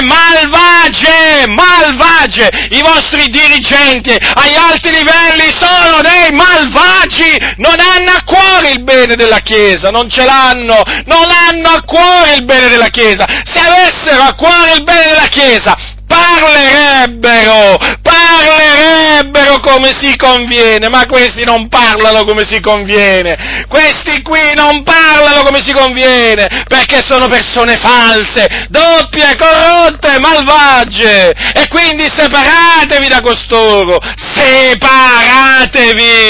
fratelli, ve lo dico col cuore veramente, ve lo dico col cuore, perché veramente io ho davanti le facce di questi corrotti, corrotti, solo a vederli in faccia, solo a vederli in faccia ti trasmettono inquietudine, perché lo vedi che hanno uno sguardo malvagio, lo vedi, non è che non lo vedi, lo vedi, lo vedi, e poi quando aprono la bocca, eh, lasciate stare, non da dietro al pulpito, eh, quando scendono dal pulpito, li dovete sentire parlare fuori dal locale di culto questa gente, eh, sentite proprio che dal cuore loro malvagio, pieno di vanità e di corruzione, che cosa esce? Vanità, corruzione, malvagità, stoltezza! Ecco perché vi dico, metteteli alla prova fuori dal locale di culto, fateli parlare, fateli parlare, fategli delle domande precise sulla mondanità, sulla corruzione che c'è nelle chiese, chiese e fatevi dire da loro, sia in privato che pubblicamente, che cosa hanno da dire alla Chiesa eh? e soprattutto ditegli perché non predichi, non vi conformate a questo secolo, quando la Chiesa si è conformata, come mai tu, pastore, eh, tu dici di essere un pastore chiamato da Dio, perché non avverti il gregge di Dio? Fategli questa domanda e un'altra cosa, fratelli del Signore, quando parlate a questi individui che si dicono pastori, guardateli bene negli occhi, guardateli bene negli occhi, osservate molto è l'espressione facciale quando vi parlano e anche quando non vi parlano. Perché anche quando non vi parlano questi sono malvagi, eh? Non è che dovete aspettare che tirano fuori la loro malvagia, anche quando non vi parlano. Hanno uno sguardo maligno, sono uomini dallo sguardo maligno, dall'occhio maligno questi, eh? eh? Non solo dalle parole maligne. La Bibbia dice ha sette abominazioni in cuore, certo parlano con voce graziosa, eh? ma state molto attenti quando parlano con voce graziosa perché hanno sette abominazioni in cuore. Questi sono per far divertire la Chiesa, non per farla santificare, non per farla santificare. Fratelli del Signore, sapete, questi sono proprio per far conformare la Chiesa al mondo. Eh? Perché? Perché non vogliono essere perseguitati dal mondo perché loro sanno che se la Chiesa comincia a contraddistinguersi nettamente da quelli del mondo, quelli del mondo cominceranno a deriderli, a definirli setta, a definirli persone che hanno perso il cervello e così via, loro vogliono presentarsi alla società come un culto riconosciuto dallo Stato, con tanto di riconoscimento giuridico, o magari con tanto di intesa, se hanno l'intesa, come persone per bene, garbate, educate, eh? persone appunto che rispettano le idee altrui, in proprio proprio nel segno della massoneria, eh? proprio che tollerano tutti e tutto, tranne noi naturalmente, perché noi siamo chiaramente il pericolo, uno, il pericolo numero uno per la Chiesa, è superfluo che ve lo dica, eh? i massoni non sono il, numero, il, il, il, pericolo numero uno, anzi manco il centesimo, il, numero centesimo, no, no, no, no, no, i massoni non sono un pericolo, il, pericolo per la Chiesa sapete chi sono, no? Eh, ci mancherebbe altri i massoni, i massoni sono brava gente, i massoni è brava gente che cerca il bene della Chiesa, e questi qua, e questi qua, fratelli del Signore, teneteli d'occhio, fratelli. Teneteli d'occhio perché questi non vogliono, questi sono nemici della croce di Cristo, non vogliono essere perseguitati per la croce di Cristo. Ecco perché non predicano come si conviene. Ecco perché non esortano la Chiesa a non conformarsi a questo secolo. Perché non vogliono essere etichettati come santoni, come settari, come spiritualoni e così via. Certo, perché poi quelli che si santificano in ogni età sono stati classificati così da quelli del mondo, esagerati e così via. Perché per loro poi tutto questo sarebbe un ostacolo, il vero ostacolo invece sono loro, sono loro con il loro veramente spirito dell'errore, con il loro spirito, spirito massonico, sono proprio costoro, sapete, che vogliono appunto che la Chiesa si conformi al mondo, si, si adegui al mondo così almeno il mondo non vede la differenza e non li perseguita, li accoglie. Infatti avete visto come sono ben accolti dal mondo? Non sono mica perseguitati quando predicano. E come possono essere perseguitati? Fanno le stesse cose, vivono nella stessa maniera, parlano nella stessa maniera. Gli vanno a dire Gesù ti ama, Ge- Gesù ti ama, è con te, è con te. Gli dicono addirittura è con te. Ai peccatori gli vanno a dire Gesù è con te. Gesù è vicino a te, gli dicono. Come dire, guarda che del continuo vicino a te, ti consiglia, ti aiuta, ti sostiene. Cioè parlano ai peccatori come se, come se stessero parlando ai giusti. Eh? Sì, sì. E di fatti il loro messaggio oramai è stato stravolto è proprio in ragione di questo, perché si sono così conformati al mondo che hanno dovuto anche cambiare il messaggio. E il messaggio che loro portano non, niente, non ha niente di quello che portava gli apostoli. Assolutamente. Assolutamente, perché il messaggio degli apostoli crea persecuzione. No, no, non vogliono sentire parlare di questo messaggio loro perché non vogliono essere perseguitati. Allora, se la Chiesa si adegua al mondo, allora il mondo non la perseguita. Vedete? Vedete, fratelli nel Signore, che cosa hanno escogitato costoro eh, da parte del diavolo? Eh? E poi, naturalmente, ci accusano di essere legalisti. A noi, noi siamo i legalisti. Perché? Perché esortiamo la Chiesa a non conformarsi a questo secolo. Loro invece, che stanno del continuo a parlare della decima e a dire che se non pagate la decima il Dio vi maledice, no, loro non sono legalisti, no, sono dei cari fratelli loro, loro cercano il bene dell'opera del Signore, sì, infatti accusano quelli che non danno la decima di essere dei ladri, ehi, siete dei ladri, perché non date la decima? Fratelli nel Signore, ascoltatemi, qua se ci sono dei ladri sono quelli proprio che vi impongono la decima. Ascoltatemi attentamente, loro sono assetati di denaro, assetati di denaro, sono dei ladri, quelli che vi parlano del continuo della decima e che vi dicono a voi, se non pagate la decima sono loro dei ladri, ve lo posso assicurare, sono peggio di Giuda Iscariota peggio di Giuda Iscariota, o comunque hanno lo stesso carattere, perché loro non hanno a cuore i bisognosi, i poveri, no, no, assolutamente. Loro hanno a cuore la loro organizzazione, il loro impero, eh? Eh, diciamo, hanno a cuore i loro interessi personali. Vedete, questi qua dovete tenere d'occhio, sono questi la rovina della Chiesa, sono questi il cancro della Chiesa, sono questi che provocano le divisioni, sono questi, sono questi, eh? E poi vi dicono che il risveglio, il Signore ha nascosto il risveglio nel cestino dell'offerta, non l'ho detto mica io, vero? Mm?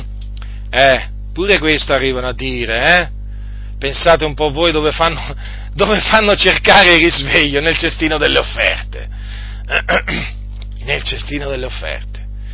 Il Signore ha nascosto il risveglio nel cestino delle offerte. Ecco che cosa poi arrivano a dire questa gente corrotta, hm?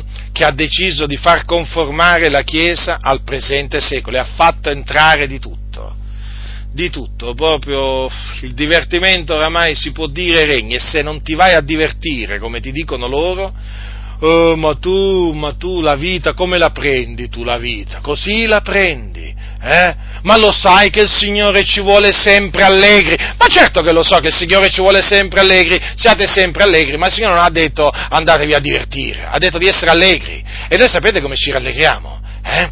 Corrotti, serpenti, a voi mi rivolgo, noi ci rallegriamo nel Signore.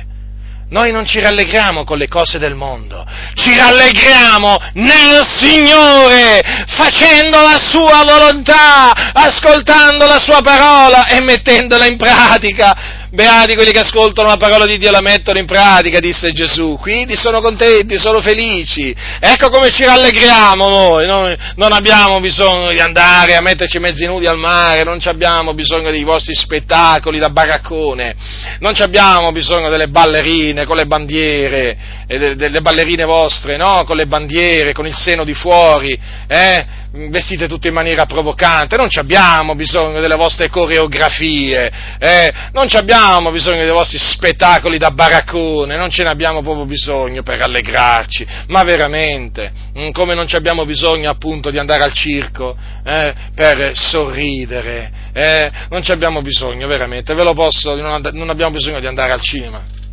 no, no, no, non abbiamo bisogno, ma perché la, la nostra gioia è nel Signore, eh? Proprio così. Tornate al Signore, tornate al Signore, ribelli che vi siete allontanati dalla parola di Dio. Tornate, tornate alla fonte d'acqua viva, eh? tornate alla fonte d'acqua viva che avete abbandonato. Un altro, un'altra diciamo, cosa a cui il mondo si abbandona, altre cose a cui si abbandona nel mondo, sono le gozzoviglie, le ebbrezze.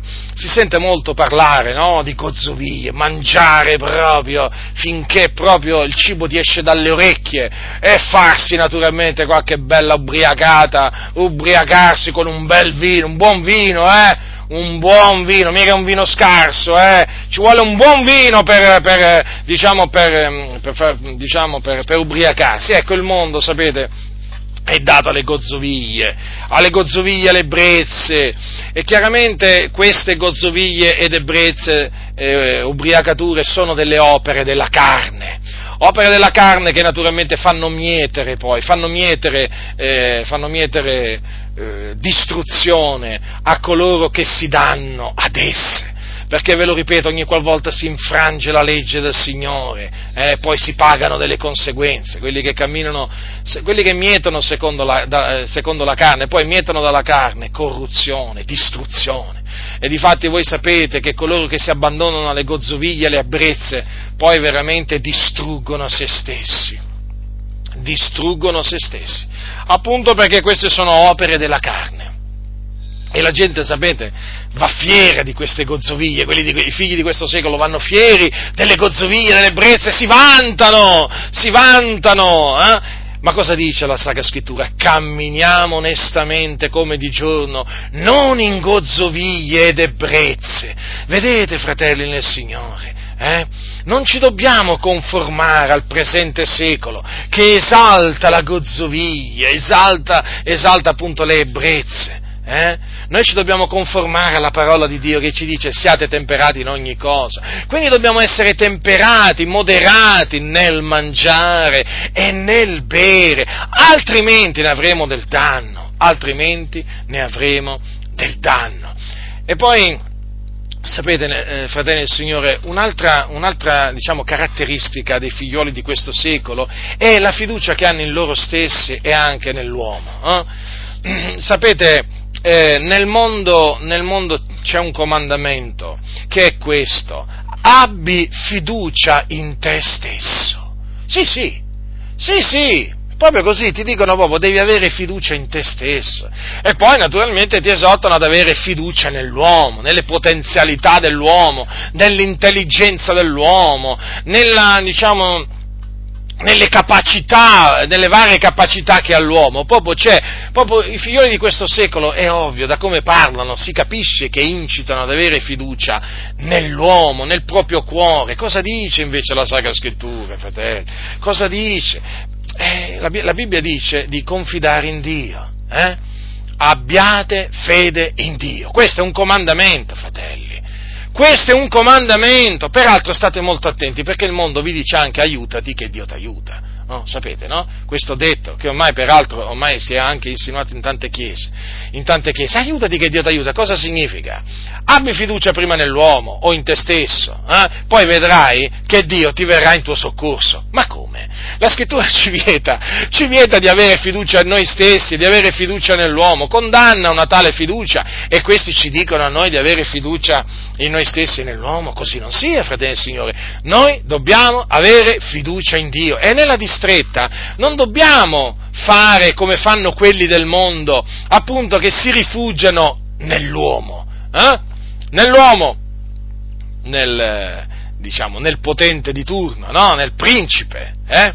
nel principe, vorrei dire, eh, nel principe, sì, nel principe. A proposito, sapete che ci sono alcuni no, che si definiscono principi o vengono etichettati come principi. Eh? Vengono etichettati come principi perché? Perché praticamente si, eh, si rifanno a Machiavelli. Si rifanno a Machiavelli, che era diciamo, uno scrittore, ormai un scrittore deceduto, e che comunque sia, praticamente incitava, eh, incitava praticamente a, eh, a raggiungere, a raggiungere un obiettivo, eh, diciamo, in qualsiasi, eh, in qualsiasi maniera. Eh? il pensare, il pensiero macchiavellico, eh, è chiamato così, è molto diffuso nel mondo, è molto diffuso e viene elogiato, sapete, anche nelle chiese il pensiero macchiavellico, che è un pensiero diabolico, eh, viene elogiato perché oramai nelle comunità, pur di raggiungere, diciamo, eh, un obiettivo, è permesso tutto, è permesso tutto, ma anche commettere adulterio, uccidere, rubare, mentire, oramai nelle comun- in tante comunità, mh, diciamo, eh, eh, diciamo, c'è l'autorizzazione a peccare, però ehm, diciamo, a una condizione, che il peccato venga commesso per l'opera di Dio, per l'opera di Dio. Tu puoi anche, eh, secondo la mentalità machiavellica di questa gente riprovata, tu puoi anche corrompere un funzionario di polizia, puoi corrompere un deputato, un assessore, per diciamo, avere un permesso no? per l'opera, eh, un'autorizzazione, eh, per avere un privilegio e così via. Eh? Ecco, tu puoi fare tutto questo, perché per l'opera, certo però non lo devi andare a dire, non lo devi andare a dire in comunità, eh, eh, che hai fatto il male, no, devi andare a dire poi che Dio ti ha messo quella persona sulla strada, capisci? Te l'ha messa sulla strada ecco, te l'ha messa sulla strada per aiutare l'opera, capito? Tu non devi però andare a dire che hai fatto quello, hai capito? No, no, no, no, no, poi quello si verrà a sapere, certo, perché poi Dio porterà, diciamo, alla luce quello che è nascosto nelle tenebre, però tu vai a dire che il Signore poi te l'ha messo sulla strada e quindi devi dire alla Chiesa che devono ringraziare Dio, eh, perché hanno messo quella persona sulla strada. Comprendete? Ecco, poi naturalmente il giorno che si verrà a sapere che è stato commesso un omicidio, un ladrocinio, una corruzione, insomma, il giorno che si verrà a sapere questo, beh, poi cercheranno loro di aggiustare le cose come loro sanno ben fare, no? E vedrai che qualche cosa poi loro ti rassicurano che anche se dovesse venire fuori poi la verità, loro riusciranno a manipolare, a manipolare la verità eh, anche perché poi loro hanno delle conoscenze ad alto livello, quindi sanno anche come gestire l'emergenza. Già, l'emergenza perché ci sono pure le emergenze da affrontare in queste comunità e si affrontano sempre naturalmente nella solita maniera, eh, chiaramente ehm, mai, mai dicendo la verità, mai procacciando l'onestà, la giustizia, la santità, mai ma sempre appunto con la menzogna, ricorrendo alla, ricorrendo alla menzogna. Allora, vi stavo dicendo, quando siamo nella distretta noi siamo chiamati a confidare nel Signore, non nell'uomo, come appunto la gente del mondo fa. Invocami nel dì della distretta, io te ne trarrò fuori e tu mi glorificherai. Vedete, il Signore ha fatto una promessa eh, che appunto nel momento in cui lo invocheremo lui ci tirerà fuori e poi avremo modo, avremo modo di lodarlo, di glorificarlo. Quando abbiamo un bisogno, fratelli nel Signore, cosa dobbiamo fare? Eh? La, la, Bibbia lo dice cosa dobbiamo fare, non dobbiamo andare a cercare il principe, eh? non dobbiamo andare a cercare il ricco, il potente, no, no, fratelli, dobbiamo cercare la faccia del Signore, dobbiamo cercare la faccia del Signore, perché la scrittura dice, non siate con ansietà solleciti di cosa alcuna, ma in ogni cosa siano le vostre richieste rese note a Dio in preghiera e supplicazione con azioni di grazia. Vedete, in ogni cosa, fratelli, dalla cosa più piccola alla cosa più grande, in ogni cosa, ecco cosa dobbiamo fare, rendere note le nostre richieste a Dio, pregandolo, supplicandolo e ringraziandolo perché Egli è degno di ricevere azioni di grazie Vedete dunque, fratelli, la, la differenza no, tra noi e quelli del mondo? E quindi noi dobbiamo rimanere, diciamo, ehm, differenti da quelli del mondo, anche in questo, fratelli, anche in questo perché il mondo deve vedere in noi un popolo santo, un popolo che si appoggia al suo Dio, un popolo che grida al suo Dio, un popolo che non, va, non va, diciamo, da faraone a chiedere aiuto, ma un popolo che alza gli occhi al cielo, eh, sapendo che l'aiuto viene dall'alto, dal Signore, quindi che grida al cielo, che eleva il suo grido al cielo. E invece, e invece oggi che cosa sta succedendo? Ormai proprio le chiese, se tu non confidi in te stesso, se tu non confidi nell'uomo, veramente sei guardato male, sei guardato male. Ma sei esagerato, ti dicono. Ma come? Vuoi tentare Dio? Addirittura ti dicono che se tu nella distretta ti appoggi a Dio e lo invochi, tenti Dio, cioè non sanno nemmeno cosa significa tentare Dio questi, cioè scambiano il pregare con fede a Dio con il tentare Dio, ma è chiaro in queste chiese manca, manca il discernimento spirituale e quindi e quindi, fratelli del Signore, essendo che manca il discernimento spirituale in queste chiese, che cosa vi aspettate? Nel momento in cui confidate in Dio, veramente, guardate che vi prendono per matti. Io, mi, io ricordo ancora, lo, lo racconterò, diciamo, fino a che avrò un alito di vita, quando una volta in presenza di un pastore, eh, di un pastore che negli anni, negli, anni 80 era piuttosto conosciuto perché era stato pastore di una, grande, di una grande comunità pentecostale in Sicilia, appartenente all'Assemblea di Dio in Italia, lui a quel tempo era già uscito dall'Assemblea di Dio in Italia, comunque aveva la forma mentis, cioè la forma mentale, modo di ragionare tale e quale a quelli appunto delle Adi, quantunque lui era uscito, comunque per molti anni aveva, diciamo, pasturato una chiesa, una grande comunità, una delle più grandi comunità eh, delle Adi in, in, Italia e mi ricordo che in sua, in, in sua presenza, eh, mi ricordo che passò da casa nostra, noi eravamo appunto a Ponte Tresa in provincia di Varese, in quel periodo, come voi sapete, soprattutto voi che ci, mm, ci conoscete, in quel periodo stavamo pregando, anche digiunando affinché il Signore ci rivelasse dove, dove andare a predicare l'Evangelo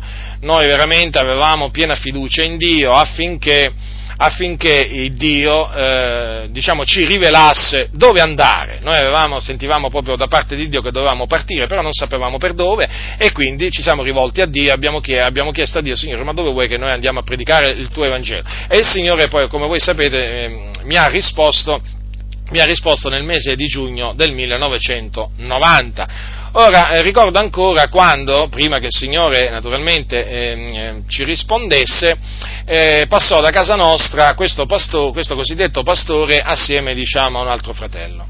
E avvenne questo che, ehm, diciamo, ad una sua domanda precisa, eh, gli disse appunto che noi eh, stavamo pregando il Dio affinché ci rivelasse dove andare a predicare l'Evangelo.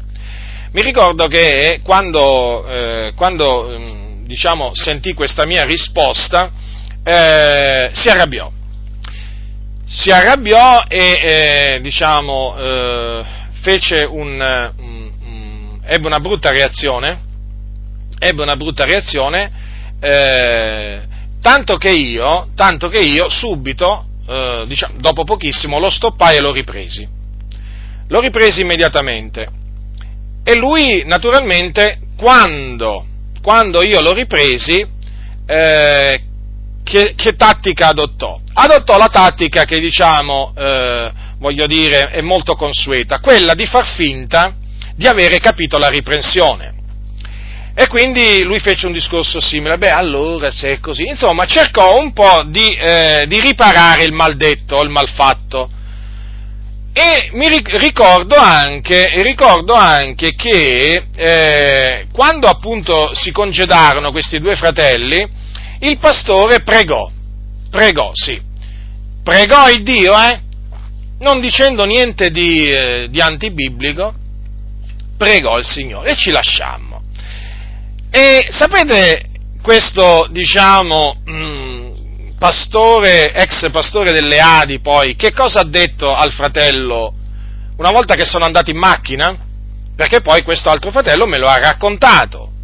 Mm, diciamo, la volta successiva, quando ci siamo rivisti, diciamo, con quest'altro fratello, ci ha detto appunto che cosa il pastore gli aveva detto in macchina una volta che appunto si erano congedati, si erano andati in macchina e erano partiti.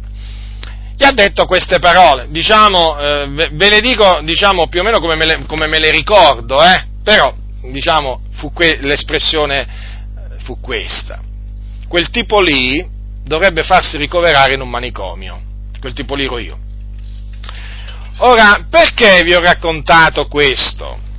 Perché questo fa capire molto bene quale sia il sentimento che regna non solo nelle assemblee di Dio in Italia, ma un po' dappertutto nelle chiese pentecostali. Nel momento in cui tu ti appoggi proprio pienamente al Signore, mh, hm, e, e, guardate, fratelli nel Signore, vi posso assicurare che vi cominceranno a dire che siete da ricoverare in un manicomio, eh? o ve lo faranno capire, o vi faranno capire che veramente qualche, avete un problema spirituale nella vostra testa, voi, eh, voi, voi che confidate in Dio. Praticamente loro parlano e ragionano esattamente come quelli del mondo. E se tu li riprendi pubblicamente, sono capaci magari a cambiare versione subito, come nel caso di costui, no? E a fare finta di avere capito quello che tu gli hai detto, ma è solo una finta, fanno finta perché poi nella realtà ti sputeranno addosso tanto di quel veleno, ma te ne diranno alle spalle, uh, quante te ne diranno veramente, perché sono così, sono persone doppie nel parlare, perché queste persone sono abituate a confidare in se stessi e nell'uomo, questi non sanno cosa significa confidare in Dio, appoggiarsi a Dio, assolutamente, loro sanno cosa significa andare, diciamo, scendere in Egitto, all'ombra di Faraone, sanno cosa significa andare a chiedere a Faraone, voglio dire, ehm, eh, carica, con i cammelli carichi d'argento e d'oro, loro sanno queste cose qui, infatti loro sanno come muoversi in questi ambiti, e come se sanno come muoversi? Ma sapeste, ma, sa, ma sapete che questi sono esperti, ma esperti proprio, eh? Sanno proprio veramente come, come muoversi, perché sono come quelli del mondo, hanno la stessa mentalità. Vedete, fratelli del Signore, quanto è diversa, eh, veramente, quanto è diverso il sentimento di colui che rifiuta di conformarsi a questo secolo? Eh? Da coloro che invece si sono adeguati a questo secolo e che sono nelle chiese e che sono fratelli nelle chiese, nelle chiese, fratelli del Signore, sono dietro il pulpito, sono dietro il pulpito questi che ti dicono che sei pazzo perché ubbidisci ai comandamenti del Signore. Non pensate che siano all'ultimo banco lì del locale di culto, sono dietro il pulpito, sono là, eh, sulla cattedra di Mosè, come si suol dire. Ecco, queste chiese si sono proprio adeguate al mondo la scrittura invece dice appunto di non adeguarsi, di non adeguarsi al mondo. Eh, sapete, quelli del mondo hanno una mentalità, no? ragionano appunto come persone che sono sotto la potestà delle tenebre eh, e quindi sono nelle tenebre, ma noi siamo nella luce, per la grazia di Dio vediamo la luce e quindi siamo un popolo che cammina alla luce di Dio e questa luce di Dio ci viene dalla parola di Dio. La parola di Dio ci dice che cosa dobbiamo fare nella distretta, Dobbiamo pregare Dio. Tutte le cose che domanderete nella preghiera, se avete fede, le otterrete. L'ha detto Gesù questa parola. Abbiate piena fiducia nelle parole di Cristo. Non abbiate invece assolutamente nessuna fiducia nelle parole di questi corrotti, di questi riprovati, eh, di questi che si sono conformati al presente secolo malvagio. Non dovete avere alcuna fiducia in loro, perché come si può avere fiducia di persone eh, che mentre nella Bibbia c'è scritto di fare una cosa, loro le fanno una, un'altra proprio totalmente contraria? Eh? Come si può, fratelli del Signore? Ditemelo, come si può? Costoro esigono la sottomissione, vi dicono sempre ubbidite sottomettetevi ai vostri conduttori, certo, ma la sottomissione e l'ubbidienza è nel Signore. E io non è che mi posso sottomettere a un conduttore, non posso mica ubbidire a un conduttore che mi dice confida nell'uomo o confida in te stesso, mi sta, es- mi sta es- esortando a-, a disubbidire a Dio, che faccio? Mi sottometto a quello che lui mi dice? Assolutamente, mi ribello invece perché siamo chiamati a ribellarci ai comandamenti stolti, ai comandamenti che vanno contro la volontà di Dio. E per cui questi esigono sottomissione quando loro non si vogliono sottomettere alla legge di Dio, ai comandamenti di Dio, li disprezzano, li calpestano e poi ti vengono a dire, ah devi essere ubbidiente, sai conduttore, ti devi sottomettere. Sì, sì, certamente. Sapete, assomigliano questi conduttori a quei mariti a quei mariti praticamente che eh, sapete cosa fanno? Prendono a schiaffi, a pugni eh, le proprie mogli eh? le proprie mogli, sapete perché?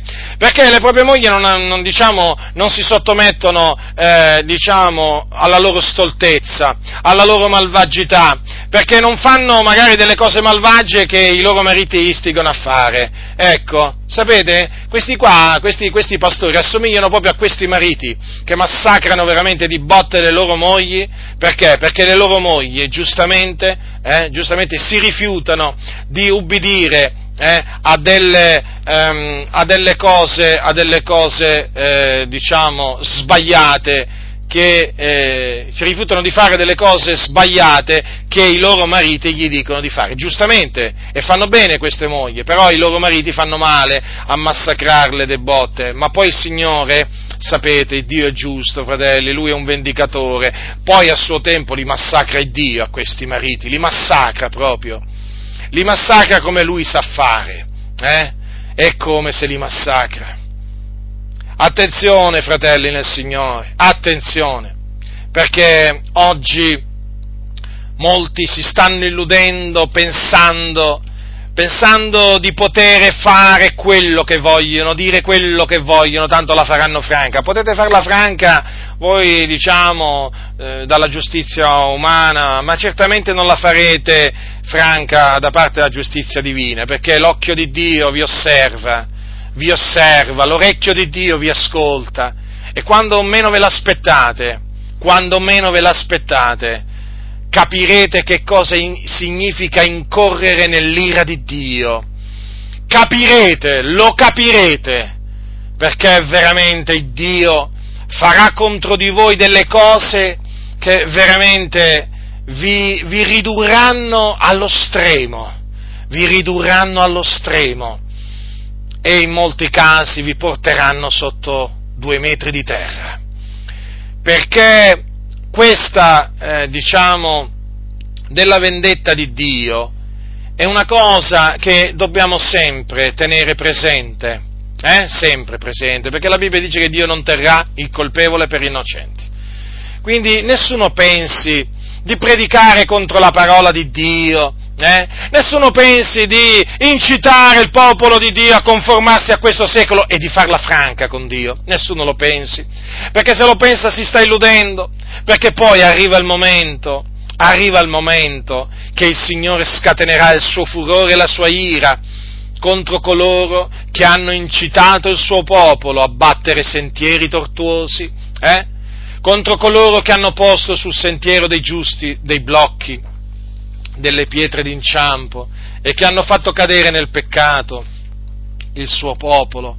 L'ira di Dio poi si scatena, fratelli nel Signore. Quindi esorto la fratellanza ad avere timore di Dio, a tremare nel suo cospetto, perché il nostro Dio è un grande Dio, è il terrore di Isacco, è il tremendo è colui che quando si indigna fa tremare la terra. Avete presente quando te- la terra trema? Cioè quando c'è un terremoto? Quella è l'ira di Dio. Quella è l'ira di Dio. Non è come dicono gli scienziati.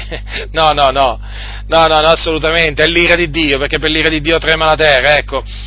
Guardate, vorrei veramente che tutti fossero veramente, eh, diciamo, testimoni di un, di un terremoto. Eh? Perché credo che quando c'è un terremoto, eh, quando c'è un terremoto, un credente comincia veramente a riflettere sull'ira di Dio. Non puoi non riflettere, se conosci la sua parola non puoi non riflettere all'ira di Dio. Mi ricordo una volta quando ci fu un terremoto qui a Roma, diversi anni fa, veramente lo sentii, era la prima volta che sentivo un terremoto sotto i miei piedi.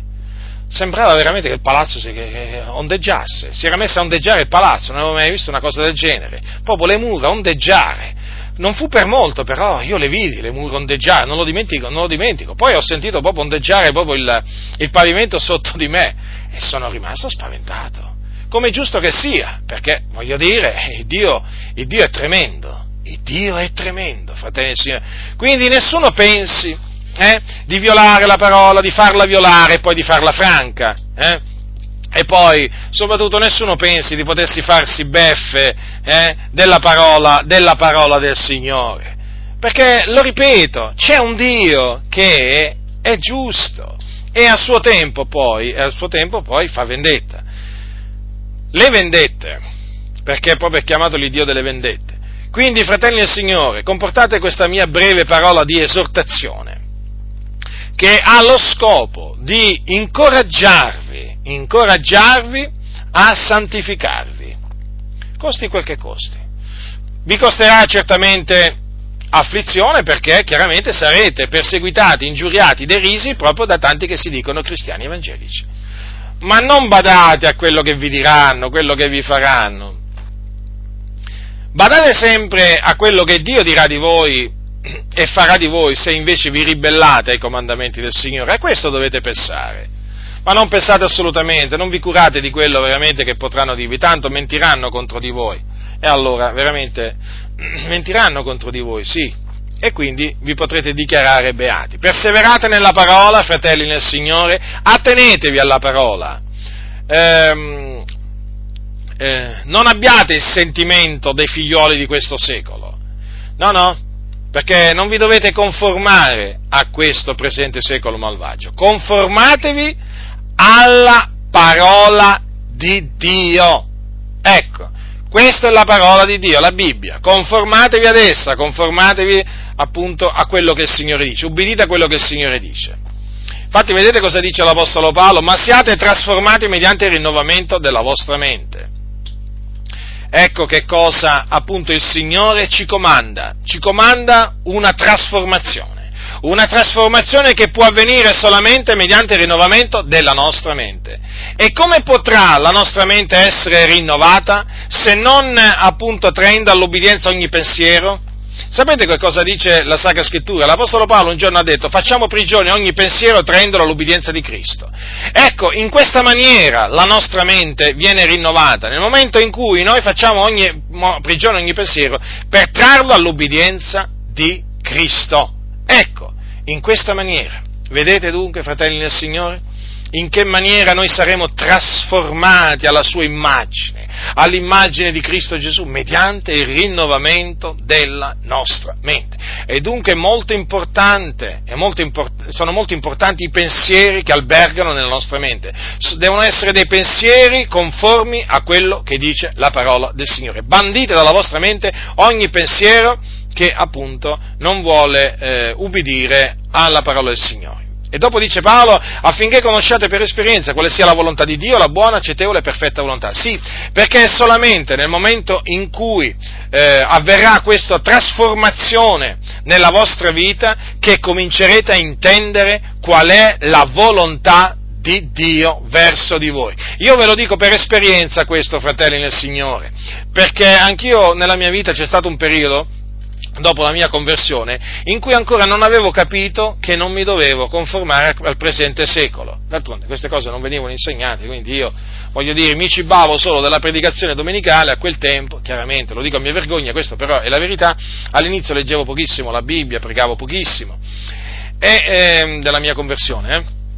dico, parlo di moltissimi anni fa, e, e quindi mh, mm, che, cosa, che cosa vi posso dire? Che appunto in quel periodo, in quel periodo ancora non intendevo quale fosse la volontà di Dio, proprio per questa ragione, perché ancora eh, ero restio a non conformarmi al presente secolo, per una ragione o per l'altra. Naturalmente ho commesso un errore, ho perso del tempo, lo riconosco, però ringrazio il Signore che poi mi ha dato l'intendimento per smettere di, la forza, il coraggio, per smettere di conformarmi a questo secolo.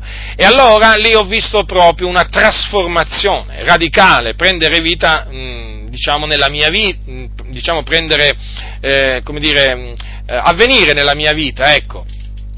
E allora mi sono accorto che eh, col passare del tempo ho cominciato proprio a intendere, a conoscere, a capire la volontà di Dio verso di me. E quale gioia grande, quale pace immensa veramente ho cominciato a sperimentare nel momento in cui ho conosciuto la volontà di Dio. Certo, la si conosce per esperienza, è ovvio, però la si conosce Nel momento in cui tu ubbidisci al Signore, poi vedrai che il Signore ti rivela la sua volontà. È una cosa meravigliosa conoscere la volontà di Dio, sapete? Perché poi sai di essere nella sua volontà e se sei nella sua volontà sei gradito a Dio. Non vi pare? E quindi questo ti dà una grande gioia, ti dà un grande conforto, ti aiuta ad andare avanti e così via. Quindi ecco perché è importante rifiutarsi di conformarsi a questo presente secolo, fratelli del Signore. Facciamolo, continuiamo a farlo, perché ne avremo del bene, ne avremo del bene. Abbiamo mai avuto del male osservando la parola di Dio? No, non possiamo avere del male, fratelli del Signore, perché Gesù ha detto, beati quelli che ascoltano la parola di Dio e la mettono in pratica. La grazia del Signore nostro Gesù Cristo sia con tutti coloro che lo amano con purità incorrotta.